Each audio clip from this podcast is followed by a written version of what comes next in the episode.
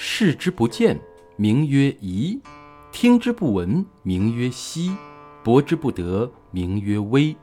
此三者不可致诘，故混而为一。其上不矫，其下不昧，绳绳兮不可名，复归于无物。是谓无状之状，无相之相，是谓惚恍。迎之不见其首，随之不见其后。知古之道，以御今之有，能知古始，是谓道纪。看它看不见，把它叫做夷；听它听不到，把它叫做希；摸它摸不到，把它叫做微。这三者的形状无从追究，它们原本就是浑然而为一。它的上面既不显得光明亮堂，它的下面也不显得阴暗晦涩，无头无绪，绵延不绝，却又不可称名。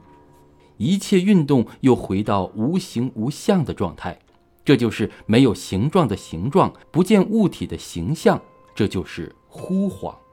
迎着它。看不见它的前头，跟着它也看不见它的后头，把握着早已存在的道来驾驭现实存在的具体事物，能认识了解宇宙的初始，这就叫做认识道的规律。